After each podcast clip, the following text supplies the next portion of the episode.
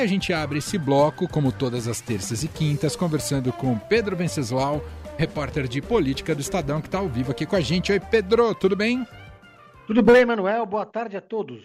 Falar sobre eleições, eleições estaduais, né, e as disputas se consolidando aqui para São Paulo. Nosso foco inicial aqui na conversa com Pedro é em relação ao atual governador de São Paulo, Rodrigo Garcia, que busca a reeleição. E em relação a tempo de TV, Pedro, parece que ele foi beneficiado com a, a frente que ele montou para a campanha, Pedro? Pois é, Manuel. Mas antes de mais nada, algumas novidades aconteceram na tarde desta terça-feira. Foi uma tarde muito agitada aqui em São Paulo. Então vamos lá. Porque o ex-presidente Lula se reuniu, uh, almoçou no fim de semana com Márcio França, com as esposas, tal, aqui em São Paulo, foi até o apartamento do Márcio França e prometeu ao Márcio França que se ele for candidato ao Senado, ele vai ser o único candidato da coligação do campo da esquerda, ou seja, todo mundo estaria com Márcio França. Mas faltou como diriam lá na metáfora futebolística, combinar com os russos. No caso, os russos é o PSOL. O PSOL ficou muito irritado com essa revelação que saiu na Folha de São Paulo, a matéria da Kátia Seabra, e é, reagiu. E eu estava agora há pouco, antes de falar de entrar aqui na rádio com vocês, conversando com o presidente nacional do PSOL, Juliano Medeiros, que falou o seguinte: olha, não fomos chamados para esta conversa, não teve diálogo com o PSOL. Quer dizer, o PSOL está sendo tratado como primo pobre da coligação desse campo da esquerda. Então, é, a executiva, os, os dirigentes do PSOL se reuniram e decidiram, então, que vão lançar um candidato a senador para chamar de seu. Provavelmente o próprio Juliano Medeiros, presidente do PSOL. Porque a legislação agora permite, né? Teve uma resolução do TSE que autorizou as coligações a terem mais de um candidato a senador, desde que de partidos diferentes. Não é interessante do ponto de vista estratégico. É melhor você ter um candidato só, porque senão você divide o eleitorado. E a intenção do Haddad, do PT e do Lula, obviamente, é que o Márcio França seja o único candidato a senador da coligação, agora que ele vai desistir de disputar o governo. Mas aí o pessoal falou: tá bom, então queremos um candidato a vice na chapa do Haddad, indicar o vice. O Haddad falou: não, não queremos um candidato do PSOL, porque precisamos ampliar para o centro, precisamos olhar para o eleitorado mais conservador, porque só com a esquerda não ganhamos a eleição. Aí o pessoal virou e falou: tá bom, mas e aí? Né? Ficamos com o que nessa coligação aqui?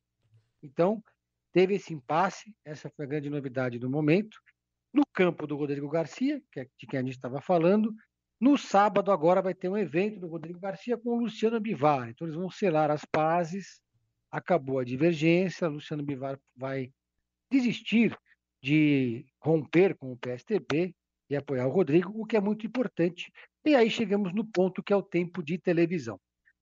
Sozinho, o União Brasil é detentor de 1 minuto e 30 segundos no horário eleitoral gratuito de televisão. Parece pouco, mas é uma eternidade, Emanuel, em, tempos de, em, em termos de televisão. Né? Uhum. E, ou seja, o, o, o, candidato que a União Brasil apoiar, que o, que o Bivar apoiar, vai ter a hegemonia do tempo de televisão. E esse candidato provavelmente é, pelo que tudo indica, o Rodrigo Garcia, que vai ter 4 minutos e 10 segundos em termos de tempo de televisão. É muita coisa. Se você olhar que o Fernando Haddad, se fechar mesmo com o PSB, que tudo indica que sim, vai ter 2 minutos e 7 segundos. E o Tarcísio de Freitas, candidato do Bolsonaro, que caminha para fechar com o Gilberto Kassab, Fechando com Gilberto Kassab, teria 2 minutos e 23 segundos. Então, nesse ranking né, da televisão, do palanque eletrônico, que é fundamental numa eleição, não adianta dizer que não, porque é, teríamos ali o Rodrigo Garcia quase com a hegemonia do horário eleitoral. O Rodrigo Garcia vai aparecer mais do que a Casas Bahia né, na, na televisão. E o que mais importa não é esse tempo do, dos blocos, né? Porque a gente tem dois blocos de 20 minutos, que ninguém mais assiste, né, mano? As pessoas ficam é, aproveita esse tempo não, eleitoral para fazer outras coisas. O, né? o, programa, aquele programa inteiro, que é maior, é, ninguém assiste, ninguém ouve. É. É, e o que importa mesmo são as inserções que são divididas ali ao longo da programação. E nesse, nessa divisão, o Rodrigo Garcia, que precisa muito ser conhecido, vai é, ser muito beneficiado. Lembrando que sem o Márcio França, o Datafolha mostrou o Rodrigo Garcia empatado é, em segundo lugar, com com 13% das intenções de voto. Repare o número, 13% das intenções de voto, né? É, com o Rodrigo Garcia disputando para ver quem vai para o segundo turno com Haddad, que praticamente já está no segundo turno com mais de 30% das intenções de voto. Mas, é, se o Haddad for para o segundo turno com o Rodrigo Garcia, a situação complica para o Haddad, né? porque o que tanto o Tarcísio quanto o Haddad esperam ir juntos levar a polarização para o segundo turno, porque eles se retroalimentam. É, o anti-um, o anti-outro, faz com que eles tenham alguma chance. O Rodrigo Garcia, no segundo turno, seria aquele candidato que representaria, que poderia atrair os votos mais moderados é, do, de, dos dois lados, né, Manuel? Uh, ô Pedro, uh, o desafio para o Haddad continua sendo o mesmo, apesar das composições, do França não estar tá mais na disputa para o governo, a questão para ele se torna, a questão chave né, para a viabilidade dele é como vencer no segundo turno, não é, Pedro? Exatamente, Emanuel, porque o PT nunca passou perto de vencer uma eleição para o governo do Estado. Para a Prefeitura da capital, o PT já venceu três vezes, né, com o Luiz Erundina, depois com a Marta Suplicy e depois com o próprio Fernando Haddad. Ou seja, é, a capital tem um perfil diferente, é, é o maior, é, a maior concentração de votos está aqui na capital.